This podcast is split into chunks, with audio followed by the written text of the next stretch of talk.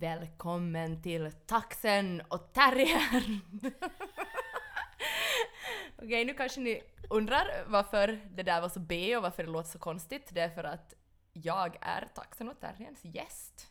Jag tänkte du skulle säga det är för att jag är taxen och terriern. Det ka- kanske jag blir efter det här.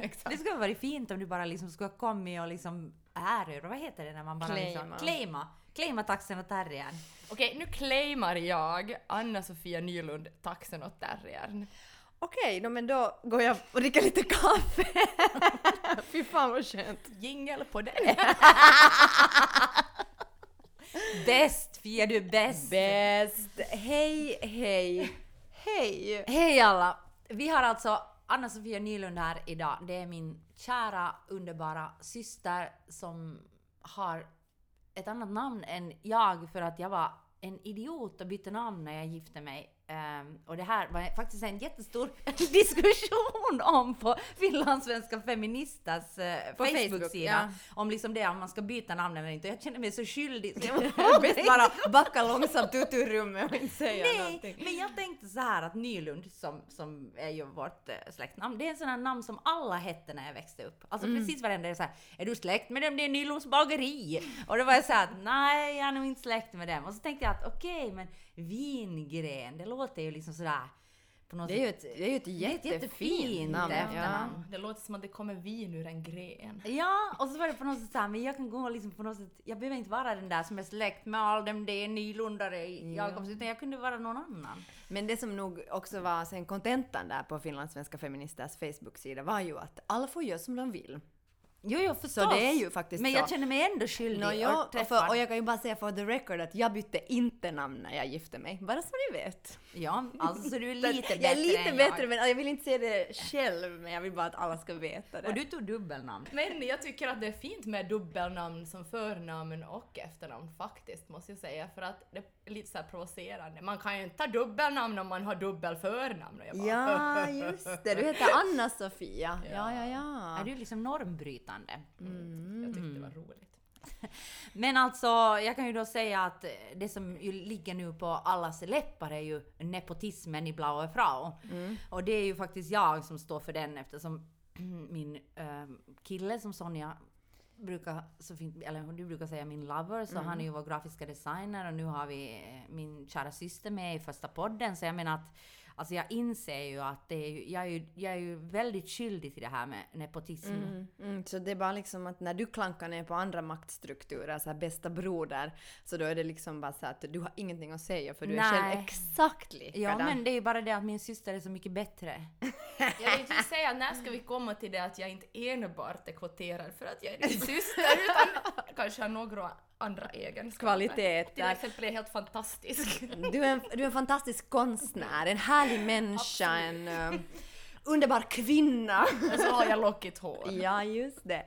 Ja, alltså det här är nu tredje avsnittet av säsong två av podcasten Taxen och Terriern som görs i samarbete med förlaget som är, nu blir jag så här österbottning, förlaget. Det är bra! Det låter alltid fint när du ska Här härma var- det här är min, österbottniska. jag har en enda, Vänta. får jag bara säga, Ja, det här är min impression okej, av österbottniska. Jag sa ja hej! Alltså, för, vi, var ju på, vi var på turné med en föreställning och sen var vi och spelade i Pedersör eller någonting sånt och då kom en vaktmästare fram till Sonja och så sa han så här Ta te, tan te och te till te. Och Det alltså- kan man inte säga tycker jag. Jo, Man, man, nej, jag tycker inte Nej, man alltså kan vad säga är du så. för någon liksom jävla dialektrasist? Jag förstår ju ingenting, jag förstår ingenting. Jag bara kände så här, jag förstår inte vad han Nej. säger. Och vet du vem det är fel på då? Dig! Jag håller med. Förlåt. Ja, det ante mig. Jag har just uppfattat. Jag har hela mitt liv trott att jag inte förstår narpesiska för att det är mycket svårare dialekt än Jakobstad-dialekten. Men nu var jag bara såhär, men bara man anstränger sig lite så förstår jag allt. Exakt! Det handlar om det och det är enda ställen, det här är faktiskt nu verklig kritik mot alla er nylänningar och speciellt i Helsingforsregionen. Speciellt Det är så mot här- mig Nej men personligen. jag var på Kierrätyskeskus nu och då sa gubbe, en gubbe exakt samma sak som jag nu ska komma till. Det är att människor i Nyland, eller speciellt i Helsingforsregionen, är stolta över att inte förstå österbottniska dialekter. Jag håller med. Men för, finns- förlåt, nu måste jag, nu kommer, vänta, vänta, vänta. Varför ska man vara stolt Jo, över det det? finns Men en får jag bara säga att om någon säger Teta, teti, tete, ta, Det var inte så. No, men det var ungefär. Jag förstår inte vad det betyder och det är ingenting jag är stolt över. Jag bara förstår inte. Nej. Om någon säger ta ta ta ta ta ta ta ta ta ta ta hur ska jag förstå vad det betyder? Allvarligt talat, jag tycker ni... Nu är det så här österbottnisk maffia här. Jag visste att det skulle bli så här. Jag visste det! Nej, men vänta! Fuck you! Men vänta! Jag pratar inte om dig nu. Jo, du ta gjorde nej, det. Nej, jag pratar inte om dig. Men jag, den här gubben då på Kierrätyskeskus som var jättenöjd över att prata liksom äh, finlandssvenska, så han följde oss dit, jag köpte en soffa åt Tyra, han var väldigt vänlig på alla sätt. Men sen kommer liksom det alltid den här, när jag säger, jag är från Österbotten, så här, ja alltså jag var ju i Millim med den och den och den och Alltså, de där österbottniska, jag måste ju bara säga, jag fattar ingenting. Och jag tänker, alla andra ställen i världen så är det, finns det ju nog på något sätt en skam eller en sån att man vill gärna förstå, oh, sorry jag pratar inte tyska, eller sorry jag, jag, liksom, jag kan inte finska, eller liksom det här att det finns ändå på något sätt någon form av liksom skam och en vilja att kunna. Men när det gäller österbottniska dialekter, då finns det noll gånger noll vilja utan mera sådär att herregud, det där behöver jag inte förstå. Istället för som Fia säger, att om en anstränger sig lite så kan en också förstå Och, nerpesiska. och pl- plus att det också blir sån där jätte liksom, alltså makt, maktutövande, liksom språkligt maktutövande. Att, att just när jag flyttade till Helsingfors för tio år sedan så då tycker jag att, då kommer jag ihåg att det var när jag eller innan jag flyttade egentligen så kom jag hit på massa möten och när jag kom på de här mötena så var det sådär att ursäkta men i början förstod jag ingenting av vad du sa ah, men nu när du har varit här en dag så nu förstår jag. Och det, det är liksom en sån här vet du, förtryck tycker jag grej och sen att alla liksom påpekar hela tiden att det heter inte Mumin, det heter Mumin. Och jag bara men vad fan om jag vill säga Mumin? Ja, för mig kanske inte Mumin. Ja, nu sitter ni där och tittar så otroligt anklagande på mig. Och det enda jag har lust att säga nu är, men det, är för det låter så löjligt hur ni pratar. Bara för att provocera er.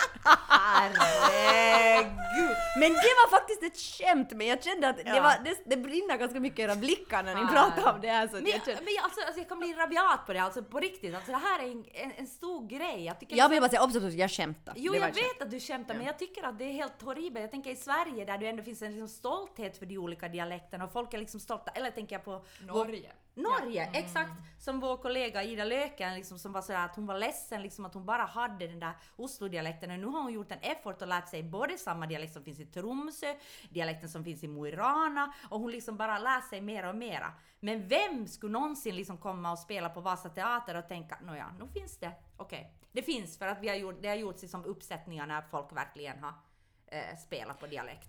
Som inte är därifrån. Det där, ja, ni har rätt, ni har rätt. Jingel på det?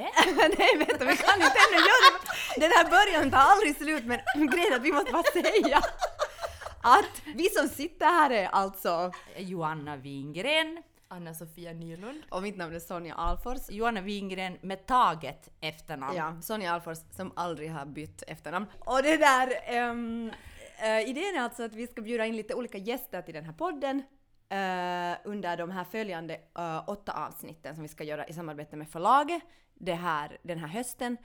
Och, eh, Oklart om det blir så. Oklart det om det blir så. Fia ja, sig. om Fia nu är bra och det känns okej att ha gäster, då blir det med fler gäster. Om Fia, om du är skit, då, då blir det bara Johanna och jag i nästa podd. Så det är bara no pressure. Och nu... Ja, Fast om du vill vara enda gästen så skulle det vara bra att sabotera nu.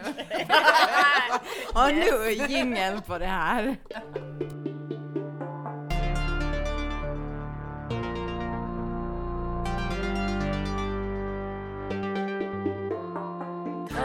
Taxenotärien, taxenotärien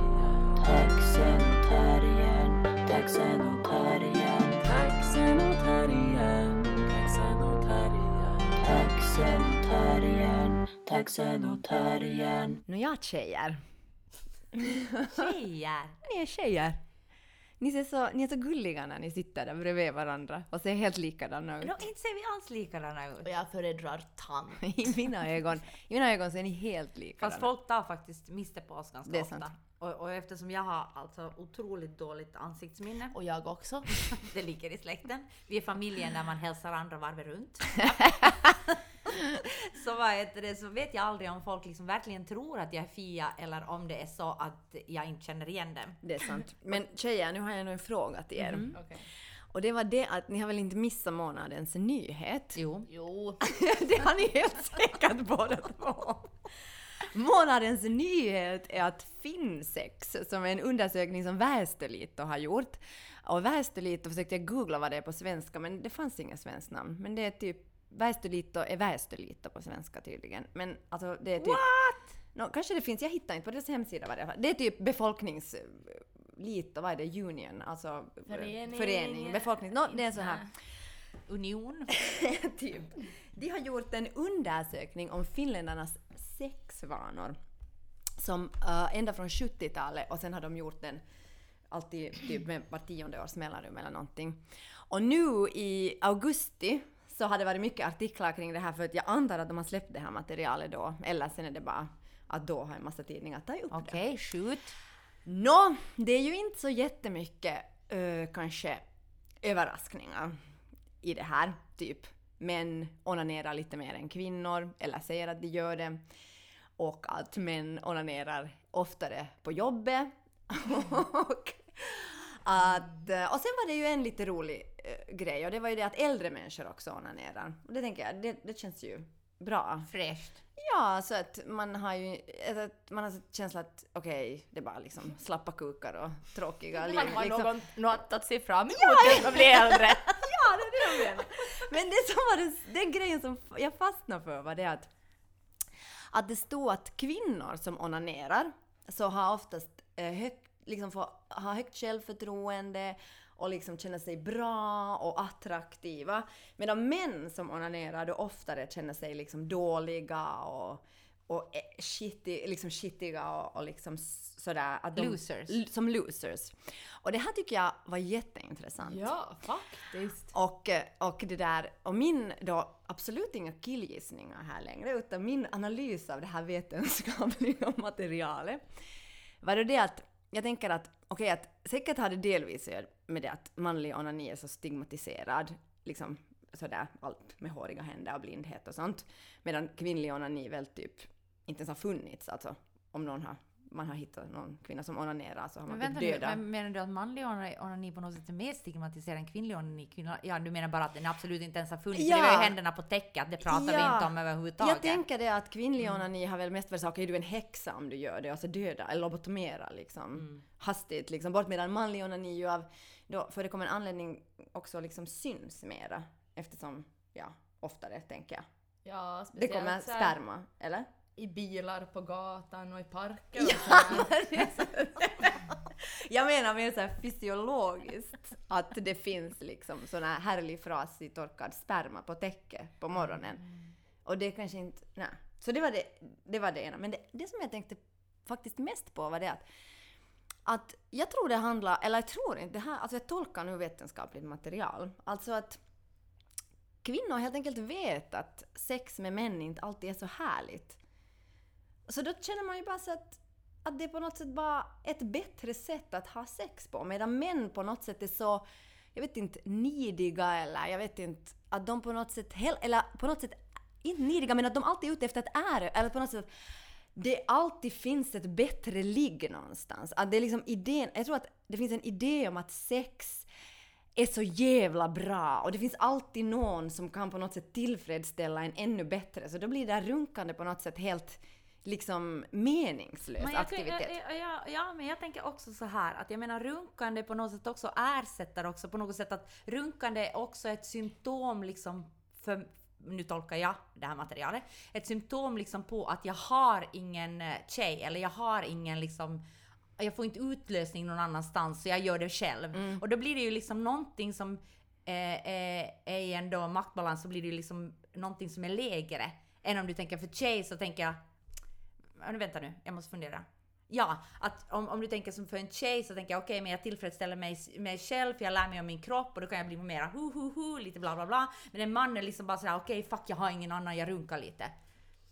Fattar ni vad jag menar? Mm, Ja, kanske. Jag tänker liksom att som kvinna så vet man också att så här, sex med män är inte alltid det bästa man har varit med om. Eller? Alltså jag har haft, jag har helt fantastiskt sex med män. Jo, det har jag också, men nu har jag också haft sjukt dålig sex med män. Ja, men tror du inte att killar har sjukt dålig sex med kvinnor då? Jo, det tror jag. Men jag tror att de tänker på något sätt att det alltid kan finnas någonting ännu bättre. Men det tänker ju jag också om jag har dåligt sex med en man så tänker jag att det kan finnas någonting ännu bättre. Okej, då är min analys helt det där... Nej men jag tänker att runkande på något sätt är så här att okej, att jag tycker liksom att det hör liksom till det där manliga, okej men jag tvångsrunkar lite här nu liksom. Det är på något sätt, det är liksom, det finns ingen Alltså så här tänker jag, att det finns liksom ingen på något sätt sexighet eller liksom någonting som är sensuellt över det, utan det är liksom mer en sån här, antingen sådär tvångshandling, eller så är det sådär, är ett substitut för någonting annat. Men den kvinnliga onanin är liksom mera sådär att okej, jag gör verkligen effort, jag vill verkligen nu onanera och jag vill tillfredsställa mig själv. Men sen finns det ju den här tvångsonanin för kvinnor och sådär, okej fuck det här, jag fick, inte, jag fick ingen orgasm så jag går på vässa och tillfredsställer mig själv efter samlaget. Och det är ju helt vidrigt. Mm, men, men, Vet, vet du varför är det vidrigt? då? Nej men alltså vadå? Varför ska jag inte få, Ja, varför ska ja, inte liksom få det under själva samlaget i så fall? Alltså under sexet? Ja, det är sant. Eller Men- vadå? Jo, men ehm, fast jag tänker att, att det där handlar också, tycker jag, jättemycket om den manliga blicken på kvinnlig sexualitet. Att på något sätt att kvinnlig onani är så här sjukt sensuellt och det är så här jättepirrigt att liksom eh, beskriva det på en film eller i en bok. Att liksom, jag tycker ibland känns det som att manliga författare har någon sån här liksom tvångstanke att de måste skriva om liksom hur kvinnor håller på att onanera. Det också tycker jag jätte så mycket manlig blick på kvinnor. Och den, vad heter den, är, den, internaliser, den, den tog jag giften bara Du internaliserade det. Men, men kan- kan ni också tänka på något vis att det här med kvinnlig onani, att det ändå har varit som en sån här propaganda, inte propaganda, men en, en bra propaganda liksom i medier under de senaste 20 åren där man liksom har faktiskt upphöjt i damtidningar och allt sånt här kvinnlig onani. Har det Att varit liksom, så? Ja, Jag jag, tycker det också, där, den tiden jag har växt upp liksom som tonåring när då Johanna har köpt sexböcker åt mig och allt sånt så har det ju varit Yes. jätte så här, positiv liksom bild av av att det, det liksom, att, ja, positiv propaganda över kvinnans könsorgan och att det är okej att onanera. Alltså, och eh, ja, det liksom, som när jag var 15, alltså, så har vi ju typ med mina kompisar, jag tycker att vi hade en jätte Um, intressant syn på onani för att vi, alltså vi kunde så här typ onanera tillsammans vet du och Är det sant? Ja, och liksom inte alls sådär som något skamfyllt, mer som något fnissigt sådär att någon kompis var sådär att nej men nu känner jag mig lite kåt att jag måste gå in på vässa, jag kommer snart tillbaka.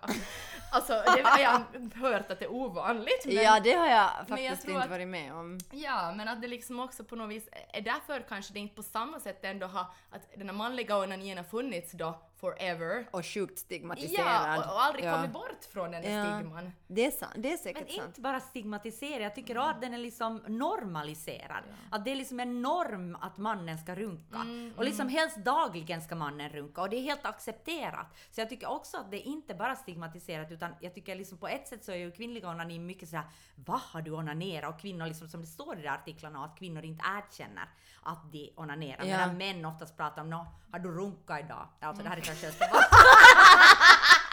Ja, här, i, Fan Johanna, du skämtar! här i Nyland är det sådär, goddagens, har du runkat idag? Ja.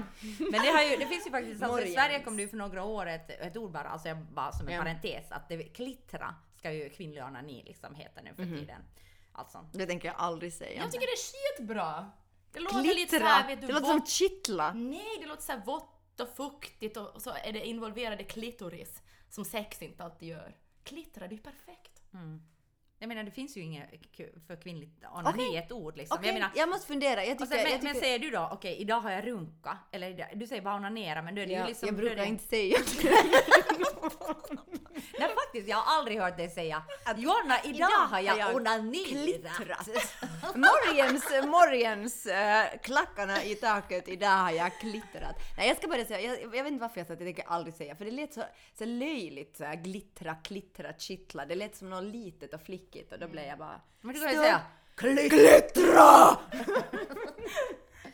Men Ja. ännu alltså jag bara tänker ännu just om det där med runka liksom och att det är normalt och allting och stigmatiserat men också vet du att det är ju också ett sätt så på något vis Alltså att, att liksom som en, en, en klittring, att klittra inte är att en man, just den här runkande mannen på gatan liksom, vet du? Att på något vis att Och det har, det har att jag nog liksom sett många här, gånger. Ja, eller på spårvagnen eller metron eller att, att vad är det liksom, är det på något, för det är ju också ett makt, ett maktuttryck för att på något vis trycka ner den som är i närheten. Jag tycker det är alltid så chockerande att se liksom en penis när man inte är förberedd på det. Mm, det känns alltid så otroligt våldsamt.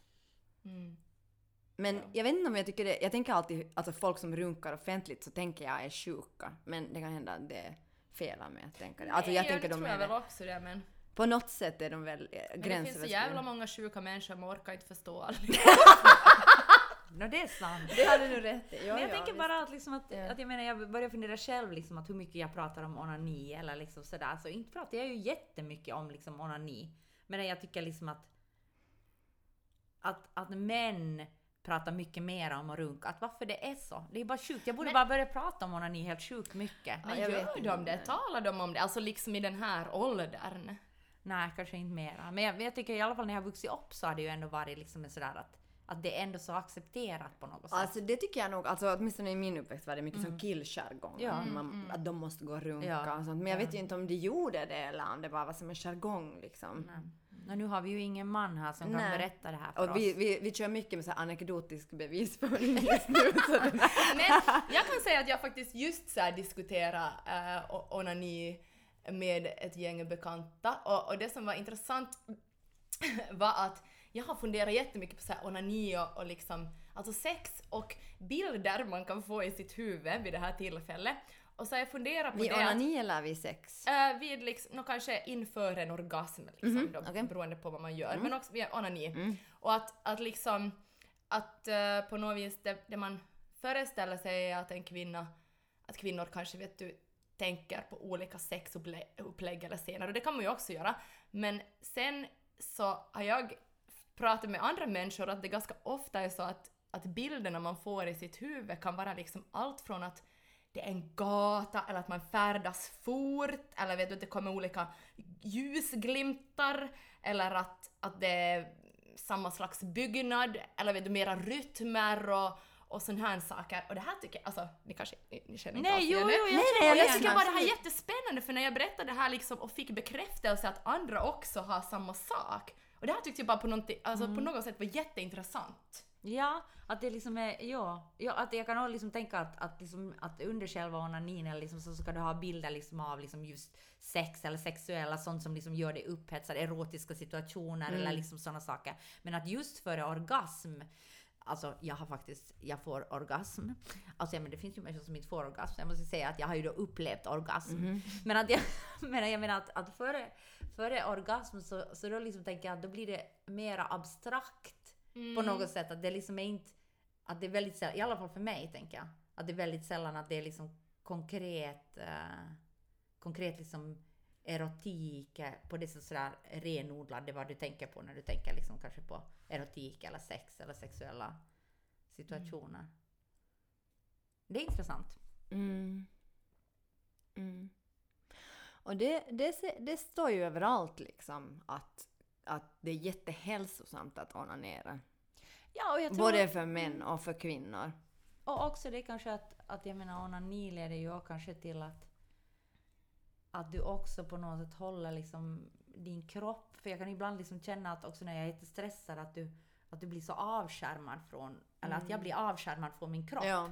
Att jag liksom känner att jag är bara ett huvud. Och jag menar ibland tycker jag att onani är sånt och som kan få en ner, alltså i kroppen igen. Alltså, Ja, absolut. Jag tror att det hjälper en att få ett bättre sexliv. Alltså just om också. man liksom Absolut, eftersträvar ja. orgasm till exempel, så tror jag absolut det. Och därför kan jag tänka mig att onani, alltså kvinnlig onani kan vara provocerande för viss, viss sorts män på något vis. För att, alltså just för att om man onanerar, så här tror jag nu då att det är, så då får man eh, liksom oftast orgasm för att man kanske liksom ja, man kan ju styra det på ett Ja, annat man kan sätt. styra det, man är inte stress, vet du, det finns inte den här stressen, det finns liksom ingenting, man är bara själv med sin kropp så man kan ju hålla på fast tre timmar om man vill. Alltså, Om man har den tiden. om man har den tiden och det här beror ju på människor, inte, inte kanske för alla. Men så då på något vis när det då ofta kan vara så, och där kommer vi tillbaka till vad du pratade om att ha sex liksom med, med män och det inte oftast är så bra. Jag säger inte oftast, Nej, men jag säger nej, Det, att det är ju inte... Jag, jag säger bara att det är ju inte alltid det bästa. Nej, nej men precis. liksom. Och därför kan det vara liksom provocerande att man onaner, onanerar för att, man kan, vet du, för att personer kanske inte alltid får orgasm Mm. tillsammans med, Men Ja, eller typ vi, vad heter det, penetrerande. Penetrering. Ja. Alltså Ja. jag, bara en kort, en kort story som jag, jag någon gång pratade jag med någon random typ på krogen så jag var berusad men i alla fall så berättade jag den här Jag random... erkänner det nu, jag var jag, full. jag var full, okej. Men så berättade jag den här typen att jag kommer varje gång jag har sex. Jag? Okej, okay, men high five på det. Men... Jag det- visste det skulle bli Men alltså det kanske har något med släkten att göra. Men Jävla österbottningar. Eller Österbotten. Jävla österbottniska Alla österbottningar kommer varje gång de har sex. Ja, Ja, oh, sorry, Fia. Ja, men precis, men då, då blev han jätteprovocerad av det här. Va? Och var sådär att vad du är självisk. liksom. Och jag tycker bara det är så intressant och det är dit kanske, det är kanske det jag menar med att det kan bli på något vis något provocerande. Du, för att han, Han var i kanske ett, också full. Ser du? Ja men han var i ett förhållande. Mhm. Jag var då vi, i ett förhållande. Och hans, vet du, hans tjej kanske inte kommer Mm. varje gång Men de vadå? Jag, jag fattar inte. Vad, vad har det med självisk att göra? Alltså jag fattar Nej inte. ingenting, ingenting. Men alltså på vilket sätt kan du vara självisk liksom om du kommer? För att jag alltid liksom ser till att, eh, vet du, om, om, om man då har Nej, en manlig men- partner, att den kommer först, vet du, så också liksom att, att, vet du, att vi, eller vet vi båda har sett till att båda ska få orgasm. Och på något vis det att då vet du, mannen har kommit så är det ju, vet du, då är ju klassiskt sexet slut. Ja. Så det är själviskt att också begära efter, vet du, att man ska komma på något vis. Nej, det är det Nej, inte. det är det Ja, absolut inte, men det är därför det är så skrattretande. Vem, vem, vem, vem var han? Det var random typ, vet ingen namn, inte finlandssvensk. Men man! I alla fall Okej, om man- om man och inte var definitivt finlandssvensk är jag inte intresserad. Och inte från Österbotten. Säkert inte. Nej. Men alltså Fia kan ju ge dig namn här efter alltså tipsa dig då om vem du inte ska ha om du vill ha liksom, om du vill ha bra sex. Jag menar det är liksom att vi, men vi tar det efter podden. Okej, finsex är nu, vad heter det nu? Men jag får Eh, säga en sak om, alltså bara om absolut. Mm. orgasmer ännu. Alltså nu har det blivit jättelångt, men jag tycker bara det är intressant för jag tror att liksom orgasm så tror jag inte som, alltså, jag, jag tror det handlar jättemycket om att liksom släppa taget. Alltså Ja, att liksom, alltså våga vara, för om jag är liksom om jag är liksom jättespänd och liksom sånt, men om du bara liksom vågar släppa kontrollen och, och liksom på något sätt bara totalt liksom, och det handlar om de där bilderna tror jag faktiskt. Och våga vara i det där liksom kaoset, för att det är ju ett, på något sätt för mig i alla fall, det ultimata kontrolllösheten. Ja, och därför där kommer vi tillbaka till onani. Varför onani är bra för att också ha samlag med en Ja. partner. För att under onani så kan man öva upp det här. Exakt! Och vara i fred liksom. Ja. Ja. Okej. Perkele, jingel på det. Österbotten har talat. Ja. Taxen och terriern, taxen och terriern. Jag tänkte bara på det, eller som Fia du sa också, att jag menar att vi var ju superheteronormativa. Liksom, om vi nu ska vara jätte-PK så kan man säga att men det är ju svårt för mig att prata om liksom, sex med en annan kvinna eftersom jag lever i en liksom, heterosexuell liksom, relation. Så jag menar, och jag... Sluta nu att skryta om ditt bra sexliv och din härliga labb. Sluta heterohetsa Johanna! Fy fan vad det är jobbigt. Nej, men jag tänker Nej men jag bara- håller med. Alltså, Klart jag att det blir jag tänker- heteronormativt Och så om blir vi jag, och så blir jag så här, okej fuck, eh, PK, PK, eh, ja, mm, ja, ja, nåja. Men i alla fall nu har Så jag vi sagt säger bara förlåt om vi var för heteronormativa. Nej men jag, jag förstår inte hur jag ska vara det på annat sätt för jag, liksom, jag har inte haft sex. Alltså, jag sorry, not erkänner, sorry. Jag har inte haft sex med en annan kvinna. Jag, jag Va? liksom, Har nej, Nej. nej men jag har inte. Så jag vet faktiskt inte hur det är och jag kan inte liksom jämföra skillnaden. Det skulle vara jätteintressant för mig att veta det. Alltså jag menar bara. Men nu kan vi också då på också en teoretisk nivå. hårt ut med det att Johanna och jag har inte haft sex. Alltså det här är ju en chock för hela världen. för hela tror världen, men det är sant Ja. faktiskt. För att då skulle du ändå måste säga att du har haft sex med en kvinna. Alltså jag och Johanna har inte heller haft sex. Tack och lov! Sluta Tack, Fia. ljuga. Ni är österbottningar, jag vet vad ni håller på med där. Men däremot jag och Sonja, det vet Ja, ni det ingenting är om. nu, nu tycker jag vi sätter locket på. Jag berättar ingenting mera. Nå, från en sak till en annan. Jag tänker nu gå rakt över till intransit. Ja, alltså det här, den här podcasten är ett samarbete med förlaget. Det är jättebra och härligt samarbete. All kärlek till förlaget, all kärlek till Andreas Svanbäck som har tagit oss dit och som jobbar hårt för och med oss. Det betyder alltså att vi då eh, får och måste Ibland är det får, ibland är det måste. Läsa eh, en bok per avsnitt. Och eh, Fia har ju av förekommande anledning då inte läst den här boken som vi ska prata om idag, In Transit. Men du Som är får- skriven av han eller Mikaela Taivasalo. Och... eh, eh, jag lä- Får jag säga, jag tyckte det var speciellt på det sättet att de två senaste böckerna som vi läste, alltså Västerlinjen och Monstermamman och sen Terminal, att de båda var sådana som har kommit ut redan tidigare, så det var inte liksom den här vet du, grejen att de kommer ut, det finns recensionsdatum, bla bla bla liksom. Att nu var det verkligen så här en ny bok. Mm, mm. Och det, var, kändes, det kändes på något sätt som jag gick omkring med smuggelgods. Ja. När jag låg där liksom bakom eh, på några klippor och läste den. Så tänkte jag att får jag visa att jag har den här bo- boken? Alltså, det här, så att jag har en liten skatt som jag kan läsa. Men ehm, alltså den här boken den handlar om eh, egentligen tre eh, människoöden kan vi väl säga. Eh, Det, det är en man eh, och sen en äldre kvinna och en yngre kvinna. Mm. Och alla de här människorna förenas då i att de bor under samma tak. Alltså på något sätt i någon form av nutid. Alltså jag tror, jag förstår det som att det är två hus. Men skitsamma. Ja, men det är liksom samma, alltså det är såna parhus. Just det, just det. Just. Tror jag. Ja, alltså det är så- liksom ändå samma tak. Alltså så förstår jag det. det. Är sant, så Ja. är det. Ja. Så, Ja, ett parhus ja. Ja.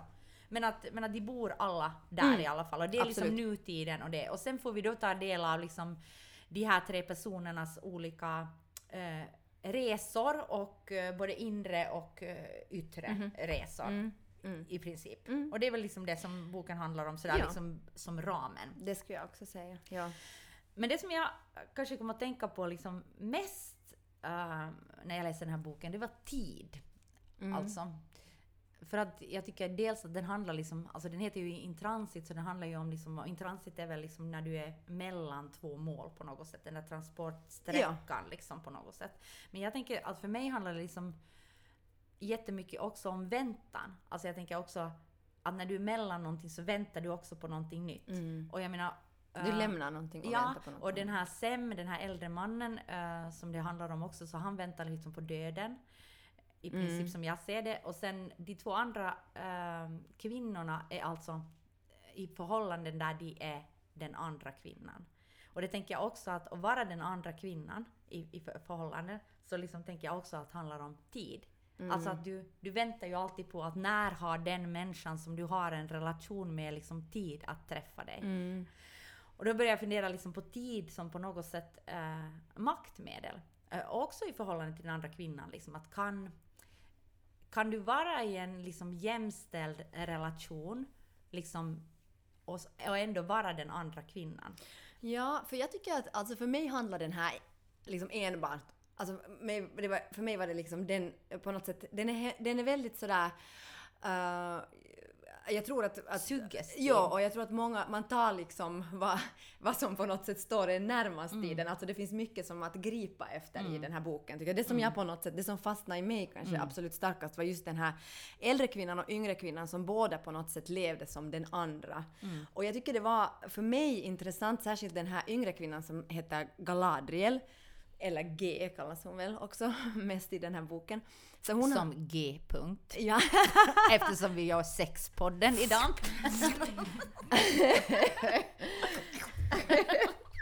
det där... um, Alltså att, uh, den Ja här, men det är helt sjukt mycket sex också Det i är den här det, boken ja. så det passar väldigt bra. Alltså, Verkligen. Jag kan ha ljudeffekter sen. Säg bara om ni behöver.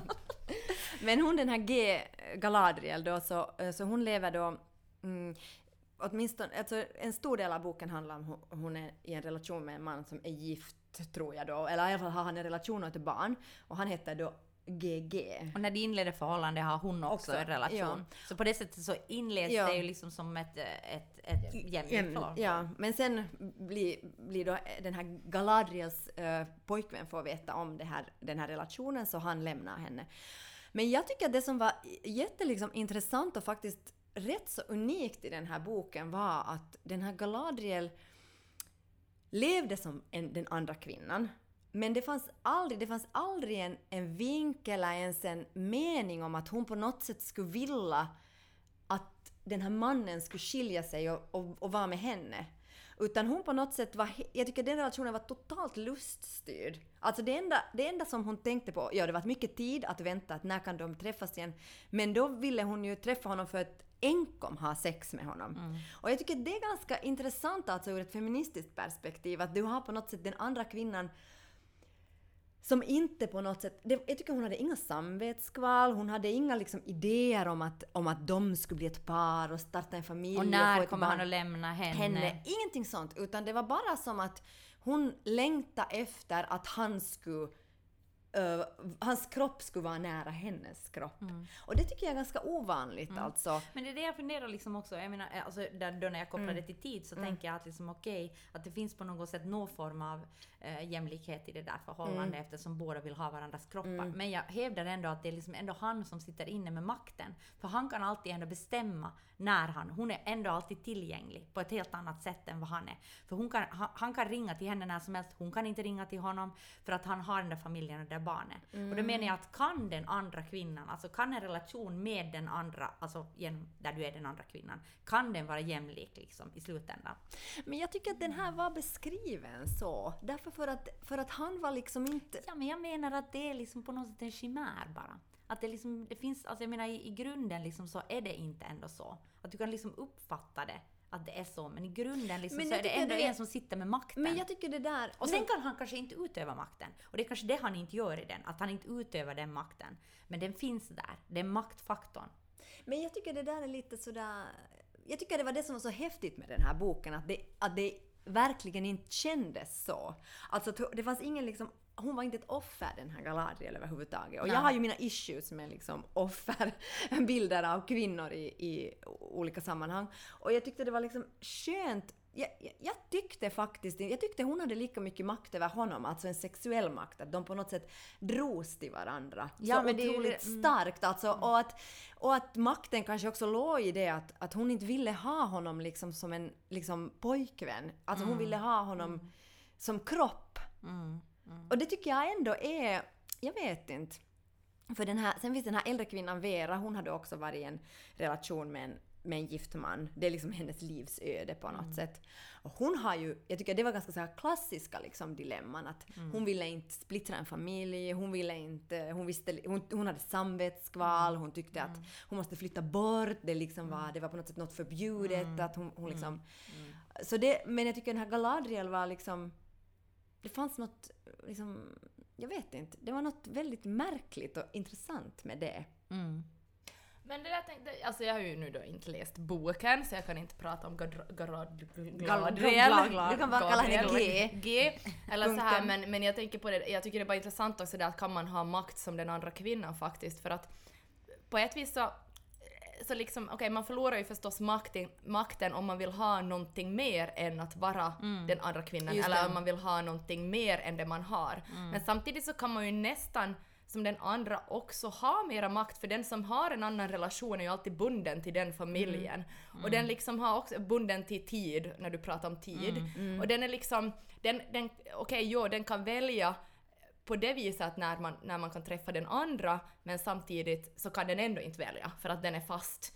Och den, är, den, liksom inte, du, den, och den andra om den då inte har det där begäret eller det där behovet av att det ska bli någonting mer så har den liksom ännu större makt för den kan, den kan också träffa en, en till partner, den kan resa när den vill, den kan liksom använda sin tid på vilket sätt den vill. Det håller jag med om och den här Galadriel var ju, också. var ju fri på det sättet att sen när det här förhållandet då de facto upptäcks Ja, det är lite spoilervarning så här, men vi får skriva det i texten. Ja. Så då sticker hon direkt. Hon bara, okej, faktiskt, Varför så? när, När- det här förhållandet mellan Galadriel och den här mannen som Gift, har... eller för, som har, mannen som har ett förhållande. förhållande.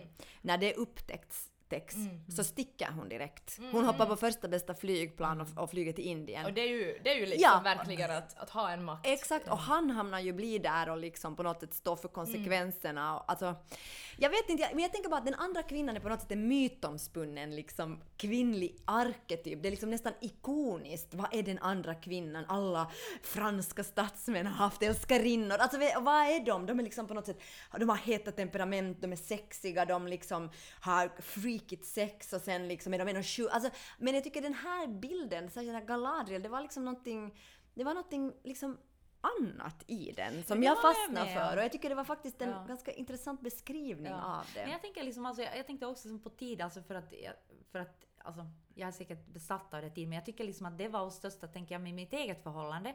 Att när jag liksom fick barn så var det det största ehm, på något sätt eh, grejen för mig att, att jag uppfattar att min tid inte är min egen mera. Mm. Att, liksom att, att om jag ska gå på, på bio, då är det ju någon annan som måste ha hand om mitt barn.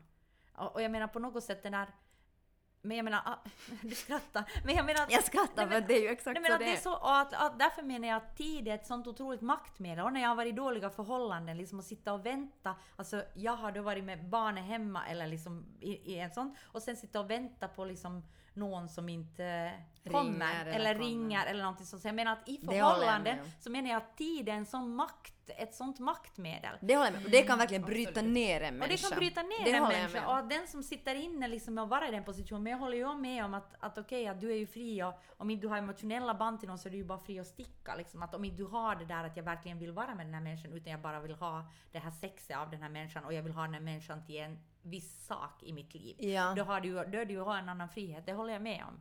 Men jag, men jag liksom... Men det, det, det är sant. Alltså jag tycker att, och, och det, det är ju också en annan kvinnlig arketyp, alltså att sitta och vänta. Ja men det Alltså, gjorde ju det är den ju- här äldre kvinnan då. Hon väntade Vera. ju verkligen Ja. Mm. och att hon försökte liksom få söndagarna att gå på olika sätt för att inte vara den där som väntar. Men ändå så väntar hon ju. igen, och där ja. liksom bara såhär, okej jag tänker inte titta på telefonen nu utan jag tänker inte göra det där. Mm. Jag kollar liksom. inte mejlen, Eller liksom, inte- ja. eller, liksom, eller liksom män som säger att Nej, men jag behöver lite tid, jag behöver liksom lite tid att fundera ut hur jag ska ha det. Alltså det har jag varit med om hundra gånger. Liksom att säga att jag vet inte, jag är inte riktigt säker liksom. Ja, men vad ska jag göra med den här tiden? Sätt Ja. den i din reve istället liksom.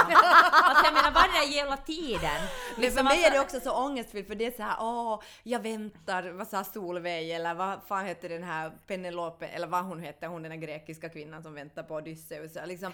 Alltså jag menar, alltså, att, att det är en sån ark, alltså att man, jag åtminstone liksom bara sådär, jag, jag spjärnar så emot att jag tänker aldrig vänta på en man i hela mitt liv liksom. Nej, nej, och det blir också en liksom, menar, det förhållande kan det också ja. bli en sån här förhandlingsvara. Såklart. Alltså jag menar att vad är tid? Och det kan vara liksom i förhållande till jobb, det Ja. kan vara i förhållande till olika saker, men jag menar bara att tid är ett sånt maktmedel och det var liksom det jag tänkte på liksom ändå i boken, att det liksom fanns den aspekten med tid. Med den där Vera tycker jag det Ja. fanns, med den här äldre kvinnan. Eftersom det var precis som du sa, att hon liksom gick på dans och liksom låtsades, eh, så säga, på ett sätt låtsades ha ett eget liv men det som hon de facto väntade på var den här mannen. Och det känner jag jättemycket igen, den där dubbelheten i det där att man är så här, jag mår bra, jag är fri, allt är helt okej men det, det som man egentligen all ens koncentration går till varför ringer han inte, varför, eller hen, varför kommer hen inte, varför, alltså ni vet. Ja, varför är det så? Alltså Ja. liksom också, va, varför är det så, eller vet du, att skillnaden liksom mellan män och kvinnor fortfarande, vet du? Eller är det så? Jag vet inte, är det så? Jag menar men, men är det en inte. liksom?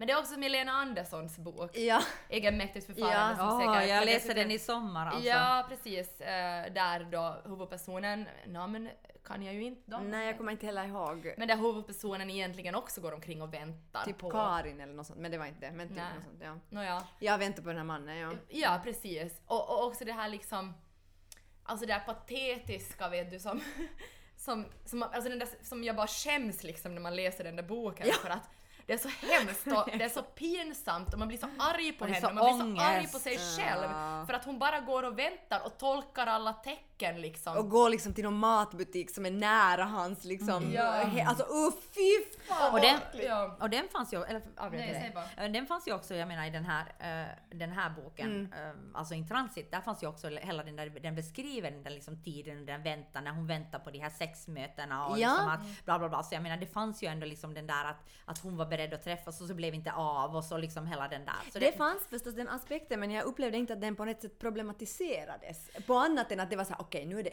24 timmar tills jag får träffa honom. Vad fan ska jag göra av de här timmarna?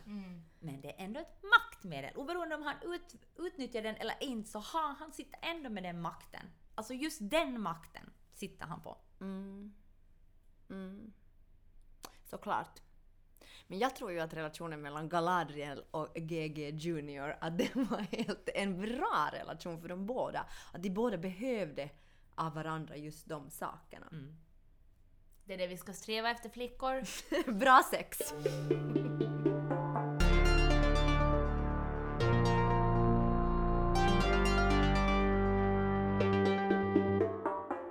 Jag fortsätter på sexlinjen. Nej. Uh, jo, det blev jättetyst och pinsam stämning här nu. Ska skratta lite mer. Ja, tack. Nej, men ehm, jag var till gynekologen. Det är inte så är sexuellt. sexigt. Sexigt, att gå till gynekologen. Nej, det är det verkligen inte. Och alltså det var en fruktansvärd upplevelse.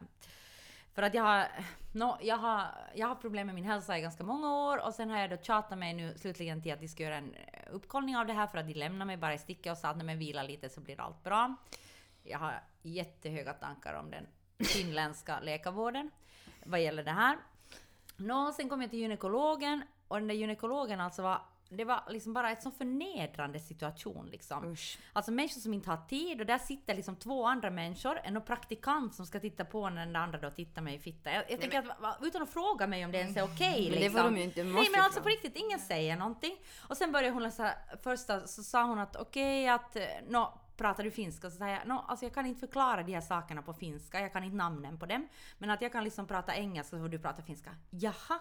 Varför pratar du inte finska? Nej, men riktigt? Ja, det var det första. Liksom sådär att, eh, eh, bor du i Finland? Jag var så ja.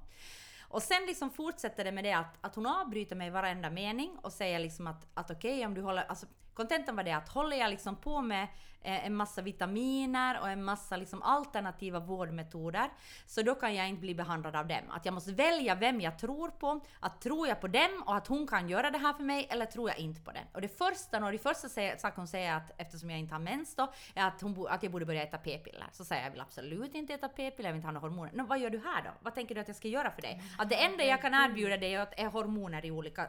Alltså, och så här gick det på tills jag liksom då går ut därifrån och storgråter förstås. För att det är så förnedrande situation att vara där överhuvudtaget och sen liksom att inte bli tagen på allvar Usch, utan liksom usch, bara att usch. bli liksom förminskad i varje sak. Och vad jag än säger så avbryter hon mig. Och jag tycker att det här är varför jag tar upp det. Det, det, liksom, det här handlar inte om en enskild läkare utan det här handlar om liksom den finländska vården, hur saker som inte de förstår eller saker som inte de kan, hur det behandlas. Och speciellt handlar det också om liksom sånt som klassas som kvinnosjukdomar. Mm. Och jag liksom och jag vill bara, och jag vill bara liksom säga, för jag, för jag vet precis som du Fia, eller som du sa här före vi började, så sa du att, att jag har hört de samma storyn av så många olika människor. Att det, det är så många människor som blir så illa behandlade liksom vad gäller när man säger att, att och, det, och jag tror också att det handlar om liksom den där myten att kvinnan ska tåla smärta. Mm, det att tror jag. tål nu lite smärta, Ja, var ja. inte så jävla känslig. Alltså jag kan säga att jag har extremt låg smärttröskel. Alltså jag, jag, är, jag är, du sa en gång till mig att, att jag har en fobi för smärta, men jag tror faktiskt att jag har det. Alltså jag, jag tycker det, det smärta liksom är, alltså jag, jag kan helt enkelt inte ta fysisk smärta. Och det är verkligen så att och det känner jag som att det är något som jag verkligen liksom skäms över. För att man, särskilt som skådis, som kvinna, ska man ju en hålla på liksom och, och, och briljera med hur mycket smärta man kan ta och att man liksom gör vad som helst för att klara av att stå på scenen och sånt. Men jag kan verkligen inte sälla mig till den skaran. Alltså, jag tycker att när jag stöter mig så gör det, det gör så ont i mig. Ja, ja, men det där tycker jag också är så typiskt det där med smärta, för det handlar om allting som vet du, folk som har förlossningsskräck på grund av smärtan och inte blir tagna på allvar Nej, eftersom... det ska du inte ha. Ja, men efter, nej, precis. Mm. Eftersom det liksom, då får det, det är jättesvårt att då genomgå liksom ett kejsarsnitt eftersom det då är tabubelagt och, Och det är naturligt. det är naturligt. Nu blir du österbottningen, naturligt. Ja men och eh, folk som har en- endometrios, vet du, som inte heller blir tagna på allvar utan bara skickade hem med lite värkpiller genast man nämner att det vet du har att göra med mens. Och jag, alltså jag själv har haft en jättefruktansvärd upplevelse som just har med smärta och kvinnosjukdomar eller vad man nu ska säga att göra.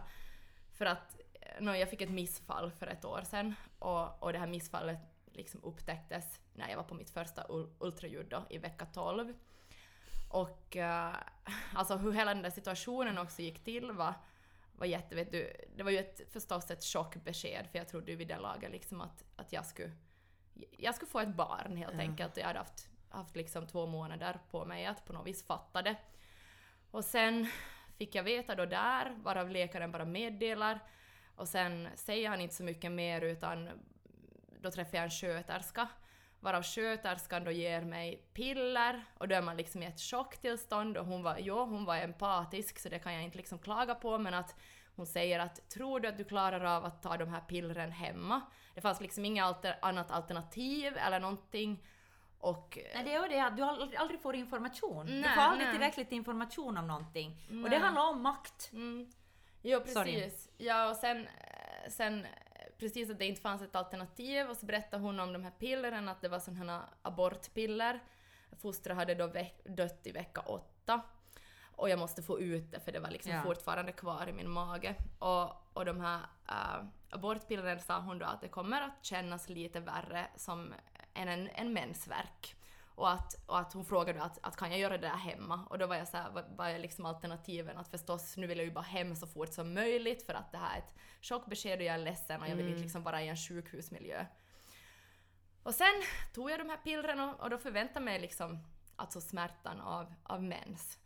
Och det är det värsta jag någonsin har gjort i hela mitt liv. Och jag, där vet jag inte, vet du, har jag en låg smärttröskel eller, nej, eller nej. vad det var som hände. Och eh, det gick också så dåligt att det tog liksom fyra dagar för mig innan det kom ut. Och i de här, under de här fyra, tre, fyra dagarna så hade jag första dagen sex timmar smärta där jag låg på golvet och grät Nej, och skrek herregud. och eh, jag spydde av smärta. Jag åkte in liksom, för då befann jag mig i Jakobstad så det fanns inte en gynmottagning på veckoslutet.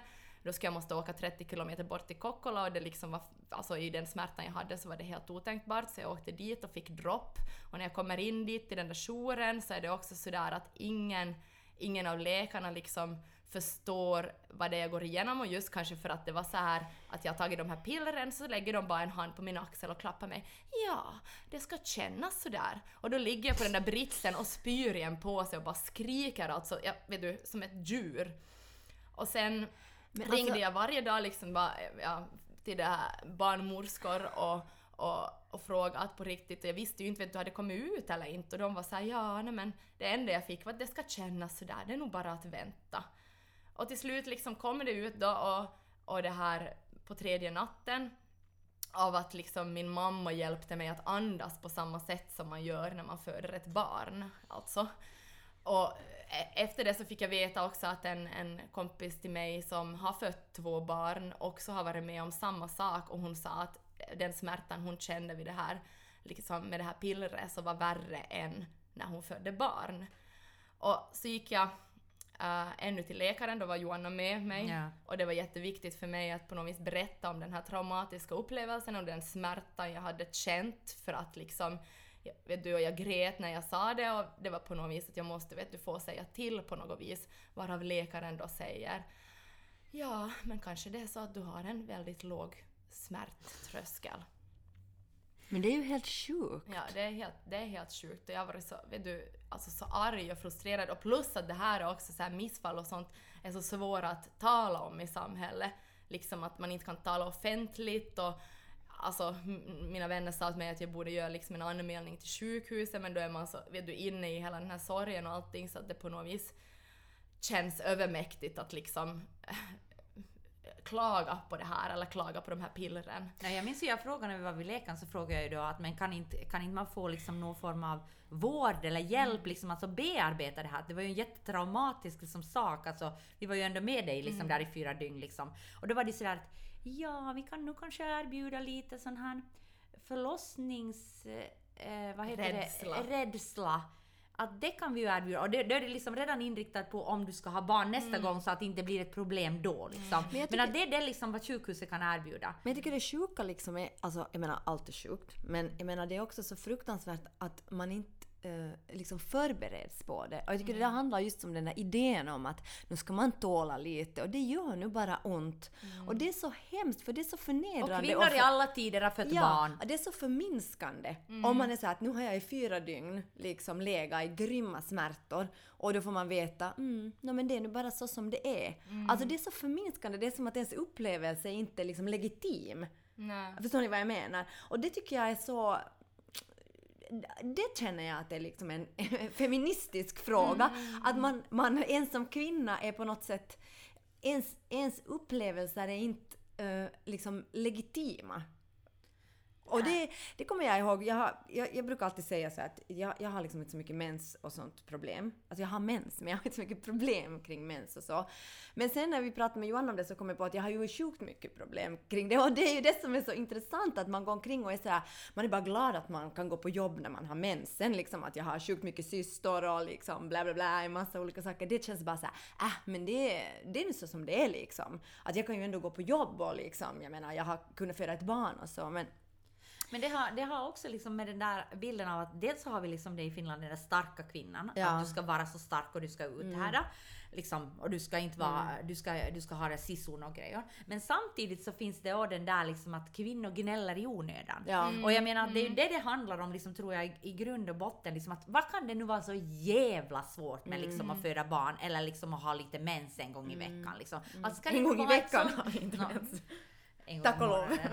Jag har ju en gång i året. Så jag menar, att jag menar att jag, Lite olika menscyklar. Jag menar om man tänker liksom det känns som en gång Ja, i veckan liksom. exakt. Jo, jo, nej det, det, det håller jag. Och jag menar det är ju det som blir som dubbelbestraffning. Mm. Dels ska du liksom vara, alltså jag menar det blir ju, nej inte dubbelbestraffning blir det ju då. Men jag menar att, att du... Att du blir osynliggjord, ja, osynliggjord. Ja, ja. Ja, det, det, det håller jag med om. Och jag tycker det liksom, just med missfall och sånt, så det är ju verkligen, alltså, det är ju sånt som det pratas jättelite Men hon om. gick ut med ja, det. Vad heter, hon? Nicola Sturgeon, eller vad hon heter, den här Skottlands uh, Mm, premiärminister. Är, är, är det det hon är? Alltså, nu får ni googla för jag, jag, hon är typ... Hon gick, hon gick ut och berättade om ett missfall som hon hade och, och, och jag tycker det... Det var liksom på det sättet var det ganska... Jag fick lite så dubbla känslor inför den där artikeln, den var i The Guardian. Nicola Sturgeon. ja, är hon... Ja, Scotlands first minister. Ja, är inte typ. Ja. Men, men det som hon sa, liksom det som hon då, hennes på något sätt vinkling var ju mycket det här med att hon är liksom en framgångsrik politiker och inte har barn och att mm. människor kanske tänker att det är någon form av val för att hon ska kunna vara i politiken.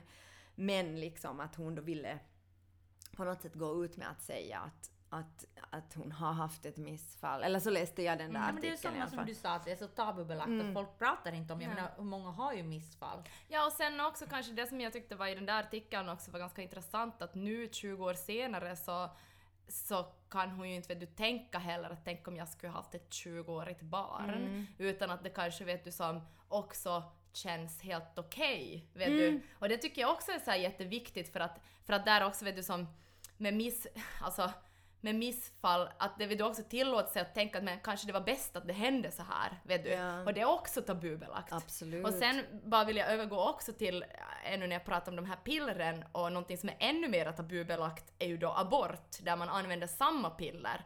Och liksom att för mig är det kanske okej att berätta om min smärta, eller mycket mera okej, Ja. och hur de orsakar mig för att jag, jag faktiskt fick ett missfall. Men om man gör en abort så går man igenom precis samma sak, men då är det så extremt tabubelagt så man kan inte ens nämna det. Och då liksom finns det också ett vet du, så överhängande att ja men det är ju ditt val så då ska du ditt straffas för det. Precis. Och det tycker jag är som, alltså det upprör mig enormt också. Och plus att det, det, vad jag förstod på dig, eller vad du sa med, det är ju det att det finns alternativ. Att det finns ju andra alternativ, eller hur? Jo, jo. Att man kan, bli, man kan välja att bli skrapad till exempel, Ja. som var mera vanligt förr. Men, Ja, men också som det. med det här pillret så säger äh, läkarna säger att det är mera naturligt. Och jag bara, in my fucking ass vet du naturligt också för att det är också så, det- alltså det är cytotec jag pratar om och det används också som igångsättning för gravida. Och när jag pratar med Alltså gravida... för att få förlossningen. Ja, förlossning. Ja, precis. Ja, att igå- sätta igång en förlossning, ja. Ja. Och då jag pratar med folk som har blivit igångsatta med Cytotec, som har fått då två barn varav ena då har blivit igångsatt och andra inte, så säger de att smärtan låg på liksom, den ena låg på 10 och den andra låg på 100. Så då undrar jag liksom att hur naturligt är det? Vad är det som är naturligt? Men det sa ju den här gynekologen åt mig Ja. också. Det var ju direkt att "Nå, det jag vill behandla dig med liksom du ska få den här, den här hormonen liksom i 10 dagar grejer och säga jo men kan du säga vilka biverkningar det är?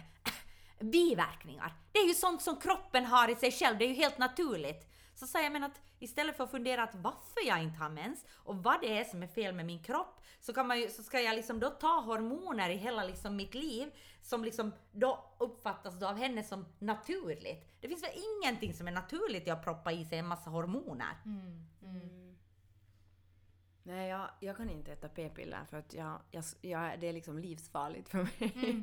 Men det är för jag har en sån här genmutation som gör att jag kan få alltså, alltså blodpropp. Men jag har aldrig ätit p-piller för att jag, för att jag det där, eh, jag har aldrig klarat av alltså jag har blivit helt tokig av dem. Alltså jag har blivit Mm. Det är helt så här, bra, svimma. Ja, alltså för att jag menar jag skulle kanske inte, jag skulle kanske inte sitta här mer idag om jag skulle Mm, ja. det. Men får jag bara säga, gå, får jag bara säga till p-piller så kan jag bara säga, och varför finns det inte liksom då p-piller för män? Varför finns det inte, när ni säger att vi egentligen är helt utvecklade, varför kommer det inte ut på marknaden? Jag bara sådär, att varför har vi kvinnor, jag, proppat i mig p-piller i jag vet, hur- jag vet inte hur många år, som jag inte vet hur jag har fuckat upp hela mitt hormonsystem. Jag kan bli bara så förbannad på det. Och att den där läkaren sitter där och än en gång ska skriva ut några jävla p-piller åt mig. För att det, det, skulle nog sätta igång en naturlig menscykel åt dig. men Naturlig jag my kände, ass! jag kände nog då när jag liksom skulle börja eh, skydda mig mot graviditeter så, så kände jag nog att alltså typ läkarna liksom slängde p-piller efter mig när jag liksom gick ut ur mottagningen och bara typ tryckte ner dem i halsen på mig och jag bara jag kan inte äta dem, jag börjar må dåligt och de bara mm, men ser du man kan få lite biverkningar av p-piller men de går om. Men då var jag, jag är glad att jag stod på mig liksom faktiskt då för att faktiskt sen senare fick jag ju veta då via olika andra grejer att jag faktiskt bär på en genmutation som gör det livsfarligt för mig att äta p-piller. Ja, plus att det också liksom, jag har hört någon eh, säga också att, att, att liksom att kvinnans hormonbalans och kropp och allt sånt här, det är så svårt att förstå så därför hjälper p-piller liksom kvi- kvinnor att balanseras. Ja, just Och nu har jag inte källa på det här, men... Källa internet. Men samtidigt så, jag menar, jag tycker det är svårt för p-piller har ju haft en alltså, enorm Jag vet. inverkan Jag på vet. liksom women's liberation Ja. och så. Alltså jag menar att Ja. det kanske inte var den bästa liksom, lösningen. Nej. Nej, men det var en lösning som ju faktiskt, alltså jag menar det är jättesvårt att förhålla sig till det tycker Ja. jag. Alltså, jag, Ja, menar, men jag vi kan borde vara bara på på en annan plats idag. Det, är det jag, om. säger. Ja, ja, absolut. Jag kan ju förhålla mig till det på det sättet. Jag kan absolut inte äta p-piller, men jag menar att, att, jag menar att, att, att ur liksom ett historiskt perspektiv hade, hade ju varit ot- otroligt viktigt. Ja, absolut. Ja. Och det är ju det som är på något vis, eller nu, nu jag tycker ju att p-piller börjar ifrågasättas jättemycket. Ja. Vilket är liksom absurt för att det gör det på internet. Mm. Nej, men, och bland, bland, bland liksom folket och unga kvinnor idag. Ja. Eh, samtidigt då som läkarna fortfarande är Ja. sådär superupprörda över att folk har börjat ifrågasätta det och de liksom vill bara, alltså de, de liksom påstår att vet du det här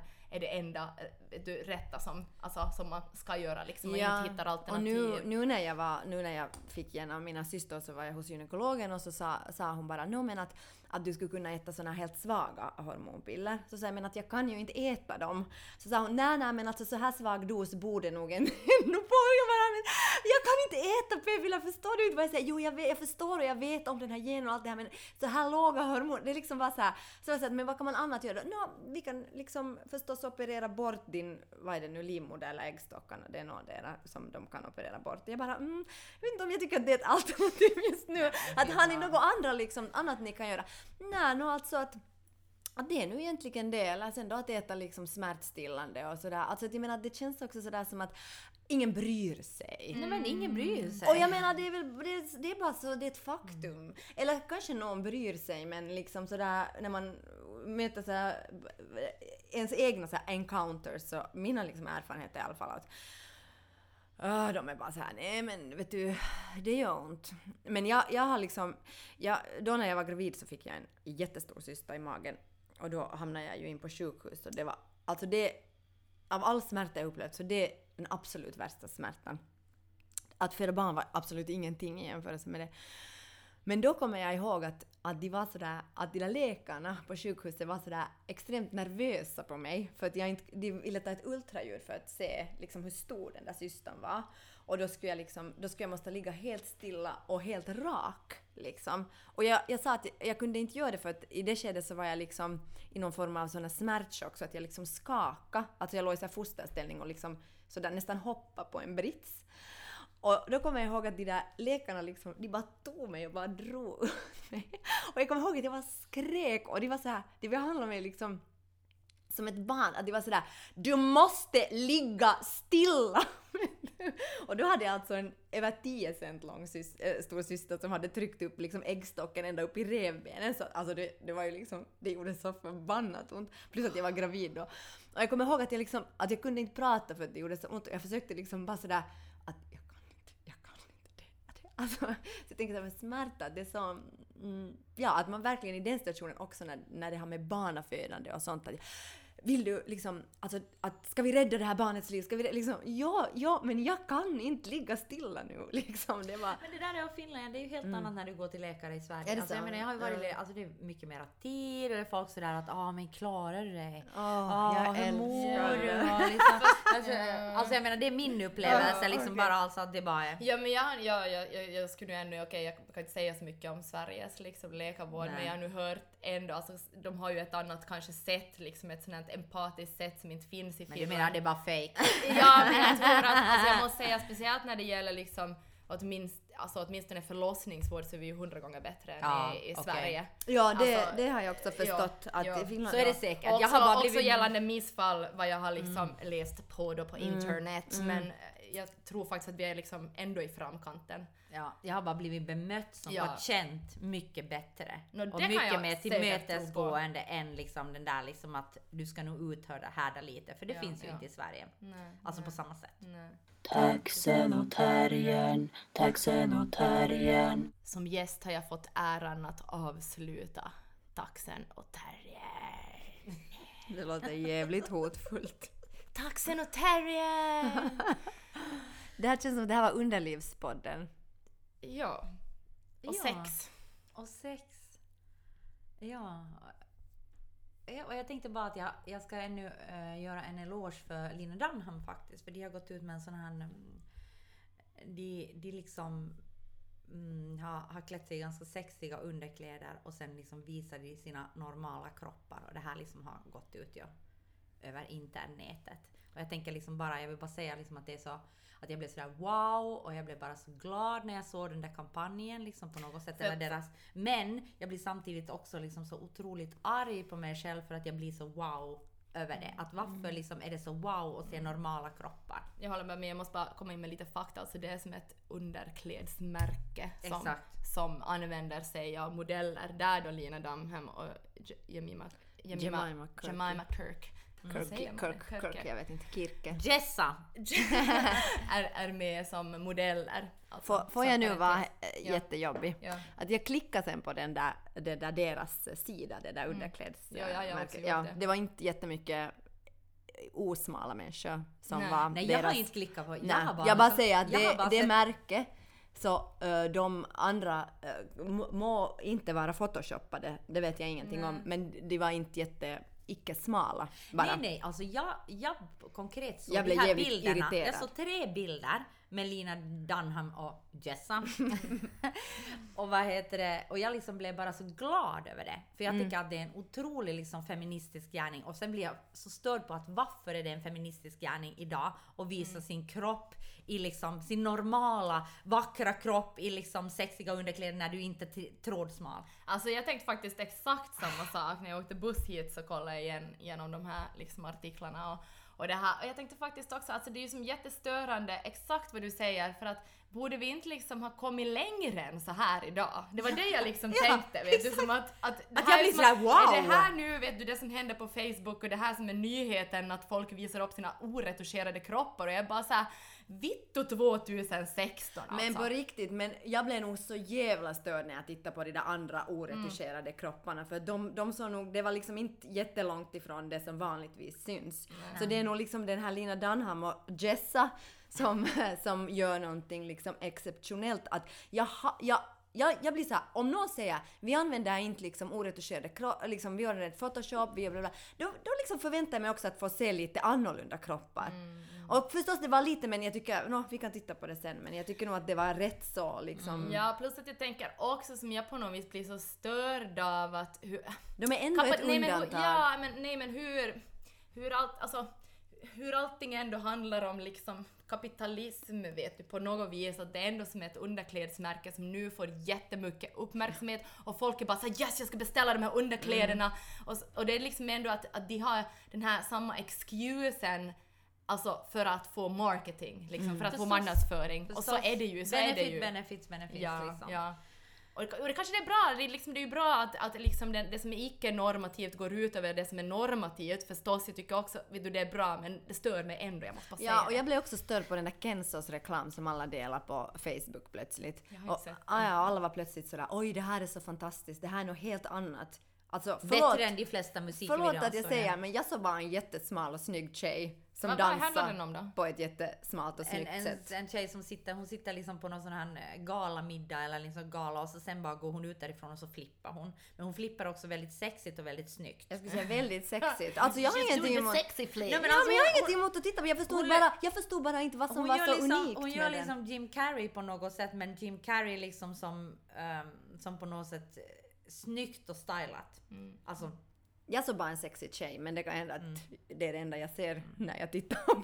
Kanske var revolutionerande för Ken så. ja. Ja, ja, ja. Man får Ja, ju alltid sa- tänka vem som ja, är Och det sa avsändare. jag ja. om dig också. Ja. Ja. Så, sa jag att, att, att man måste ändå alltid tänka på kontexten. ja, ja. Att liksom att i den, i den, ja, Mm. exakt som du sa Fia. Jag kan säga det en gång till. För jag är ju ändå stora syster så att Ja, jag hon måste ju få säga- ja. slutorden. Ja, exakt. Ka- är det dags att börja tacka människor eller vill vi ännu säga någonting? Det är roligt att podda. Det- Eller? Det var jättekul måste jag nu säga som utomstående. Yes, du kommer nu att börja, ta, äh, äh, alltså du claimar hela taxen och terriern Japp. nu så jag menar att nu kommer du att fortsätta, att Fia kommer ju nog fortsätta med taxen och terriern och vi kommer då att göra Hunden Bulldoggen, Bulldoggen och Beethoven. och... Dåligt! Dåligt! Det där var nu någon sån här österbottnisk humor som jag inte alls förstår. Jag har lite mer så här förfinad humor. Beethoven, Sankt Bernhardshund. Du fattar vad Ja, jag ja, menar. jag hade ja. alla tre filmerna när jag var liten. Ja, ja. Ja, alltså jättestort tack till förlaget och till Andreas Svanbäck Ja, som eh, fixar tack. allting. Eh, tack till Dimitri Paile som Var räddade rädda med tekniken idag. Och jag kan också säga att från och med nu har jag avsagt mig allt ansvar när det gäller teknik. Så att eh, jag tror det blir en bättre podd. Det är alltså Systraskap som har gjort vår fantastiska jingel. Helen Korpak har tagit bilderna. Ja. Är det någon annan vi måste nämna? Nej. Får. Anna-Sofia Nylund. Vad var det jag sa i början? Fantastisk kvinna. Och konstnär. Just det. Parentes. Ehm, Nepotismen i Blaue Frau lever, vidare. och vi har ju tänkt att vi ska utkomma nu varannan vecka på något sätt. Det är oklart hur det blir med alla livepoddar och allt. Nej. Men, men herregud. Och oklart när, Ja, när vi, ska vi banda vet den här podden. ingenting. Vi har aldrig vetat så lite som vi vet nu. Men tack för att ni lyssnade. Ha det bra. Eh, vi ses. Hejdå! Hej då!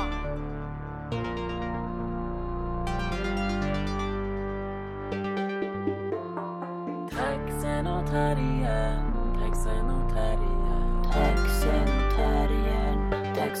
terriern, taxen och terriern, taxen och terriern, taxen och terriern. och och.